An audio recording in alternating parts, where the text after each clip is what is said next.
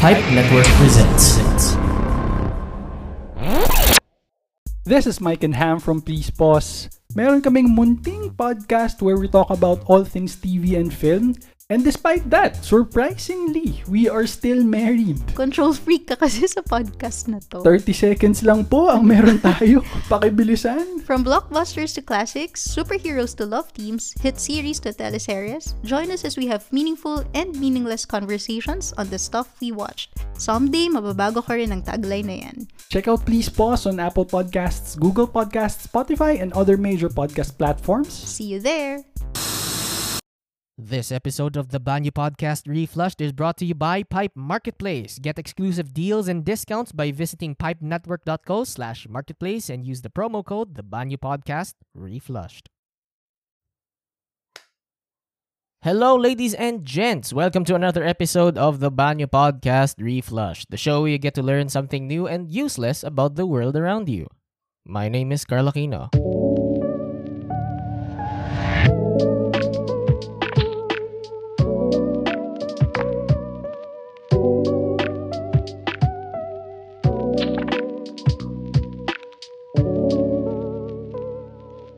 Ladies and gents, kahit matagal lang tapos ang Halloween, it's been a week or so, we are going to talk about spooky stuff today.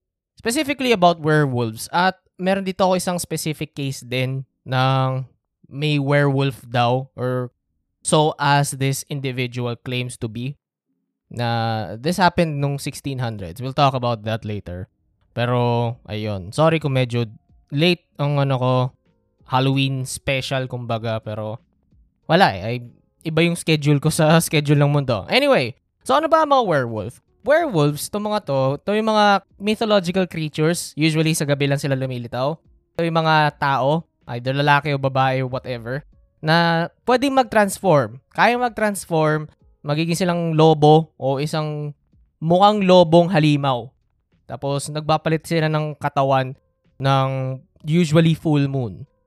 Ang term na werewolf ay originally nang galing sa Old English word na werewolf. Spelled na differently pero same halos pa rin yung pronunciation. Ang ibig sabihin nito ay man-wolf. Ang mga werewolf, tawag din sa kanila ay lycanthrope. L-Y-C-A-N-T-H-R-O-P-E. Eh, galing to sa Greek naman. Ibig sabihin daw ay wolf-human. Ngayon, even though staple na mga werewolves sa European folklore and subconscious, we are not really sure kung ano yung pinaka-origin ng monster trope na to. It's been all over the world already. Kaya hindi natin magiging sigurado kung sino ang nagsimula nito, anong culture. Pero isa sa mga unang references sa mga werewolves ay nanggaling sa Epic of Gilgamesh. Yan yung isa sa mga maagang recordings daw nila. Meron din mga references yung mga ancient Greeks pagdating sa mga werewolves. Kasi, of course, they're the fucking ancient Greeks. Ngayon, merong actually isang legend sa sa mythology nila, ang tawag na Legend of Lycaon. It's about actually this guy na binigyan si Zeus. Si Zeus, the god of Olympus, yung pinaka-head honcho ng Olympians. Binigyan niya siya ng mga remains na isang bata na pinatay. They sacrificed a vo- uh, they sacrificed a boy, gave that boy uh, cooked that boy's body, gave the remains to Zeus. And in- in-anticipate ni Lycaon na magugustuhan yun ni Zeus. Siyempre, nagalit si Zeus, parang, what the fuck, man? Why would you, why would you do this shit? Uh, you, you need to go to a, you need to go to an insane asylum. Holy fucking hell! Nagalit si Zeus doon. Eh, ang ginawa niya, pinarusahan niya si Lycaon at yung mga anak niya. He turned them into wolves. Ayun. Probably dito rin yung nanggaling yung term na lycanthrope. Kasi Lycaon, lycanthrope. You get what I'm saying. Meron ding references daw ang ano, mga shape-shifting beings ang mga Romans. Meron silang ibang term para sa mga were, mga shape-shifting individuals. Kumbaga ganon. Sa Norse mythology naman, may makikita kang mga references din pagdating sa werewolves. Makikita ang references na to sa Saga of the Volsungs. Basically, eh, nangyari dito ay meron daw isang father and son tandem na may nakita daw silang mga balat ng mga lobo. They found some wolf pelts, tapos they decided to wear them on. Pero nung sinuot nila yung mga were, mga wolf pelts na to, nagbago bigla yung ano nila, nagbago yung physiology nila, naging ano, probably magic shit induced. Pero anong nangyari, they turned into bloodthirsty wolves. Tapos inatake nila yung mga tao at inatake nila yung mga mga mga kung anong living beings na makikita sa isang sa forest kung saan sila nakatira.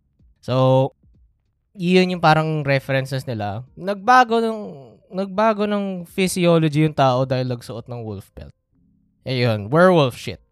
Medieval Christians on the other hand, naniwala sila na totoo mga werewolves. They were they're real, they're true and honest and some are actually hiding among us like sussy bakas. Ayun. Tapos may pinakalato ng mga monghe, pinakalato ng Roman Catholic Church all throughout Europe. And matindi ang paniniwala nila nung medieval times. Marami ring references pagdating sa werewolves sa mga medieval law books. They were they were really serious in believing at the existence of werewolves to the point na meron silang mga specific na batas pertaining to actual werewolves. Holy fucking shit. Ngayon, sa modern times, modern era, hindi na tayo masyadong naniniwala pagdating sa mga werewolves. We know that these aren't real. They are just figments of human imagination. Nagkataon lang na nag-persist siya all throughout the years. Yada yada yada, all that fucking shit. However, merong actual na clinical condition na ina-acknowledge ng psychology and psychiatry na tinatawag na clinical lycanthropy. Ano ba tong clinical lycanthropy na to? Well, hindi siya yung physical na taong magiging werewolf. Hindi siya nagiging werewolf. Pero, this is a rare psychiatric condition kung saan naniniwala yung victim na meron siyang isang napakatinding delusion na isa siyang werewolf. Oh, ladies and gents, may ganyan talagang clinical ano, clinical condition. The person afflicted with clinical lycanthropy believes that they're a blood bloodthirsty and shape-shifting monster or wolf or kung ano man. Basta kaya daw niya mag-transform into a into a monster tapos kailangan niyang pumatay ng mga tao, yada yada yada. Of course, this is all just in the head. This is a napaka-rare daw nito actually. Napaka-rare ng psychiatric condition na to na wala siyang direct na cure. We don't have an actual direct cure pertaining to clinical lycanthropy. Pero, ang usual na treatment dito ay result ng tingin kasi ng mga mga psychiatry, psychologists na merong underlying conditions ang taong merong clinical lycanthropy. Uh, kaya yung underlying conditions na lang yung tinitreat. Clinical lycanthropy, wala silang cure dyan na direct. Pero pwede nilang atakihin yung mga mga underlying problems ng tao na to pagdating sa psycho- psychiatry niya, psychology niya. Meron diyang, pwedeng maging source dyan, yung schizophrenia, bipolar disorder, uh, any other of those weird things. Yan. Ngayon, tulad ng sinabi ko kanina, we are going to talk about one specific case na nangyari noong 1600s. Kasi, ang common interpretation ngayon ng mga tao, ay mga werewolf na to ay lahat sila mga masasama, mga pumapatay ng mga tao, kinakain nila yung mga katawan ng mga tao, iniinom nila yung mga dugo, kumakahol sila tuwing gabi, nangiirita, siya na, nangiirita sila ng mga tao. Pero, ang subject natin sa episode na to ay iba daw siya. He claims to be a very good boy. He's a good boy. He's the goodest of the good boys out there. Ladies and gentlemen, let me introduce you to Thies of Kaltenbrunn. He's also known as the Livonian Werewolf. Ang claim to fame kasi ng lalaking to ay isa, isa daw siyang werewolf na sinusundan si God. Hindi daw ang si Satanas, si Satan Lucifer the Devil. And pumupunta daw siya sa impyerno para kumalaban daw ng mga demons. Demon hunter daw ang lalaking to. According sa mga kwento-kwento tungkol sa kanya, he's not actually a young strapping gentleman kung niisip nyo man yon. Imagine nyo man na bata siya na rock hard abs and 16-inch biceps. No, hindi ganyan. Theus was actually an 80-plus-year-old man. He was geriatric already when this story happened. Ngayon, nakatira kasi siya sa isang bayan na tinatawag na Jürgensburg. At the time, Tong Jürgensberg na to, parte siya ng Swedish Livonia. Kaya tinatawag siya na Livonian werewolf. Ang Swedish Livonia, ito ay isang area na kinokontrol ng Swedish Empire noong 1629 hanggang 1721. Today, ang part na to, tong Jürgensberg na town na to, ay parte na siya ng modern day Latvia. Anyway, itong si T.S. kasi, dinala siya sa korte noong 1691 kasi witness daw siya sa isang church robbery. Yung local church nila, nilooban ng mga kriminal, tapos nakita siya na potential na witness. Ang kukwento lang niya doon sa, sa, sa korte ay yung side niya ng pang, mga events na nangyari. However, out of nowhere, he started to proclaim there and then na isa daw siyang werewolf. Pero matagal na daw siyang retired. Tapos pagod na daw siya, hindi na niya ginagawa tong mga werewolf shit na to. Here's the thing alam na ng mga judges at ng mga tao sa sa Jurgensburg ang reputation ni Theus. Everybody knows he's a fucking nutcase. He was a nut job. Tapos, he's a self-proclaimed werewolf. Alam na nila yan. Pero, hindi nila tinuloy yung pag-persecute sa kanya. They just wanted to, they just wanted this hearing about a church robbery to be over with. Yun lang ang focus nila. They did not find his claims, self-proclaimed claims to be ano relevant to the case at hand. Pero pinagpilitan pa rin ni T.S. na ikwento yung side niya, yung pagiging werewolf niya. According sa kanya, 10 years na siyang huli nung naging werewolf. It's been 10 years and may history na rin siya pagdating dito. Kasi nung 1610 kasi, he also appeared in court This time, siya naman yung nasa defense side kasi he was accused of breaking a farmer's nose. Sa defense ni TS kasi, sinabi niya na, hey, guys, you may find this weird, pero I am actually a werewolf. At itong lalaking to, tong farmer na to, the only reason bakit inatake ko siya kasi pumunta ako sa impyerno. As a werewolf, pumunta ako sa impyerno, nakita ko siya, inatake ko siya kasi he's a fucking witch. He was doing satanic rituals. He was sacrificing babies to Satan. I I fucking attacked him and broke his fucking nose. He was demonic. He deserves to be executed immediately. Believe me, he is a bad man. Yan na sinasabi niya sa korte. Buti na lang, hindi siya pinakinggan ng mga tao his claims were just way too or extraordinary and he was actually laughed at at court. Pinagtawanan si TS. And wala na nangyari doon actually. Binali, nabali yung ilong, broke the guy's nose. Pero parang wala na nangyari masyado doon. He also was in charge for lycanthropy. Mm, kasi criminal case yon kasi dati lycanthropy you're turning away people to to Jesus all that shit. Pero ganun. Wala na nangyari afterwards. Fast forward dun sa 1691 court appearance niya. Ito yung pinag-uusapan natin kanina bago yung flashback. For some reason, nagdesisyon yung mga judges na seryosohin siya. They decided to take this man seriously. Ngayon, nagtanong yung korte sa mga ilang mga tao ng ng Jurgensburg. Tapos tinanong nila kung baliw na ba tong lalaking to. As one should. Pero itong mga tao to, sinasabi nila na meron pa rin common sense si TS kahit matanda na siya. Pero sinabi din nila na yung reputation ni TS ay gumanda pa lalo actually since 1681. Ngayon, pinagpatuloy ni TS yung kwento niya. Sasabi daw niya na meron siya mga ilang kakonsyaba mga werewolves. He and a few other werewolves, nagtatransform sila on certain nights of the year. Tatlong mga gabi lang actually nagta-transform daw sila sa St. Lucia's Day. This is December 13.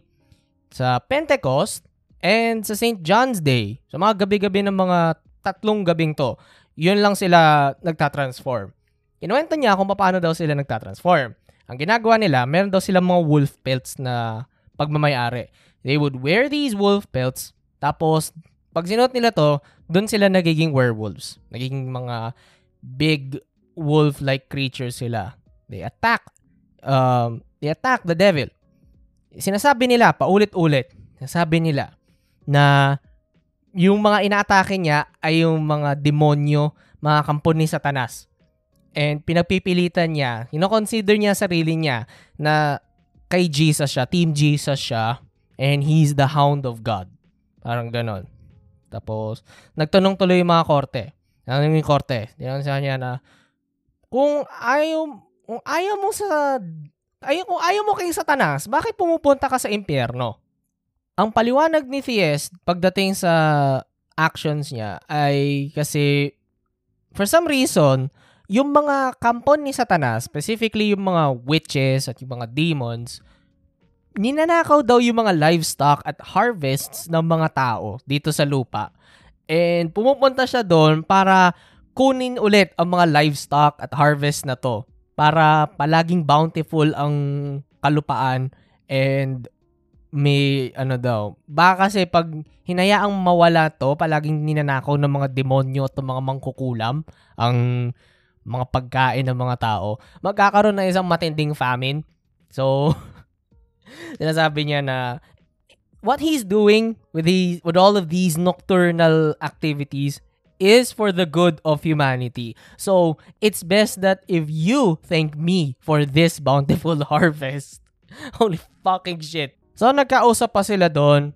Tapos, nung natapos si si T.S. magkwento, tinanong sa kanya nung court kung Lutheran daw siya. Tapos, kung pumupunta daw siya ng church linggo-linggo. Sabi daw ni T.S., masyado na, siya, masyado na daw siyang matanda para sa turo ng mga Lutheranism. Di na daw niya maintindihan yung mga yan. Kaya hindi na daw siya pumupunta sa church. Dito rin nalaman ng mga tao na paminsan-minsan, itong si TS daw ay gumagawa ng mga local folk magic performances. Tapos gumagawa siya ng mga blessings and healings. Tapos dahil dito, nalaman din nila now doon sa mga spells and incantations daw na ginagawa ni TS na wala daw references kay God o kaya kay Jesus, o kaya sa Holy Bible, wala daw ni isang ganon. So, naya, kaya dahil dito, napagdesisyonan nila na itong si TS na to, wala siyang association kay God whatsoever. Bad siya. And uh, yung ginagawa niya, he's actually turning people away from Christianity. And dahil dito, kailangan siyang i-banish sa community. After that, hindi na nagpatuloy yung lintik ng church robbery case nila dahil for some reason binanish nila si ano uh, flinag nila. Uh, I think binigyan nila ng konting torture si ano si Thies dahil sa sa lycanthropy niya. Tapos he was banished out into the wilderness never to be referenced and heard of from ever again. And hanggang sa kahuli-hulihang moments niya, he was actually unrepentant to what he did. Sinasabi daw niya na what he was doing was the right thing to do. He was doing it for the good of humanity and nothing that others can say will convince him otherwise. Ganun daw. So ngayon, magtatanong ka na siguro kung ang kwento ni T.S. ay totoo. If these were all true and honest recorded events. Kumbaga ganyan. Well, there were some discussions between a few historians here and there tungkol sa kwento ni T.S. Pero yung pinaka nire-reference na historian ay isang historian na nagngangalang Carlo Ginzburg. Isa siyang Italian historian na ang ginawa niya, he actually connected yung yung kwento ni T.S. sa folk tradition and shamanism dun sa libro niya na The Night Battles na published nung 1966. But other than that, wala akong masyadong ibang makitang mga references tungkol kay ano eh, tungkol kay TS. Actually, mahirap medyo nahirapan ako ng konti na maghanap ng ng sources regarding sa kwento ni TS actually. Majority ng nandito ano eh, verifiable uh, di ko mas wala masyadong pinag-uusapan tungkol kay TS of Caltelbron. Yan lang. Wala masyadong vlogs or wala masyadong uh, research articles, kahit sa Britannica, wala rin siyang references at all. And alam niyo naman, medyo madalas ako sa Britannica, pero still, originally pa nga, yung kwento ni Thies, mas familiar lang daw siya dun sa mga German-speaking countries for some reason. Doon sa norte. Yun lang yung parang pinaka pinag-uusapan sa kanya. Other than that, halos si Carlo Ginsberg yung pinaka sinasite na source tungkol sa kwento ni Thies. So, ayun. The, the information about this story is kind of sparse. Kaya, ayun, wala masyadong information online. There could be books out there pertaining to this one. Pero, I'm sticking to online sources. So, that was the story of T.S. of Kaltenbrunn and other references about werewolves. Kung nagustuhan nyo ang episode natin ngayon, please like, share, and subscribe to the podcast. Please like our Facebook page, facebook.com slash stories and podcasts. Kung may idea kayo or topic na gusto niyo cover ko para sa isang future episode, please message me on the page or you can email us at storiesandpodcasts at gmail.com.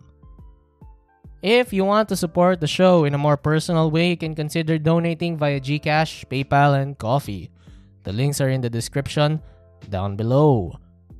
And lastly, mapapakinggan ang The Banyo Podcast Reflush, the Carl Aquino Experience Requiem, and Tivat Talks Podcast sa Spotify, Anchor, or sa kahit na anong podcast app na ginagamit nyo.